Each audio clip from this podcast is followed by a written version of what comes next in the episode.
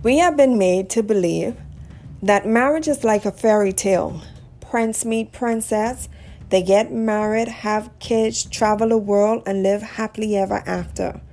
But no one informs us of the dark side the cruelty, physical abuse, infidelity, neglect, verbal abuse, lack of self control, the blatant disrespect, and betrayal. This journey is to share the emotional healing process one wife encountered from the aftermath of her marriage. She will share the horrific memories that still haunt her to this present day. We hope these episodes will also help someone on their healing journey. So join us next week for a new episode. And until then, be safe.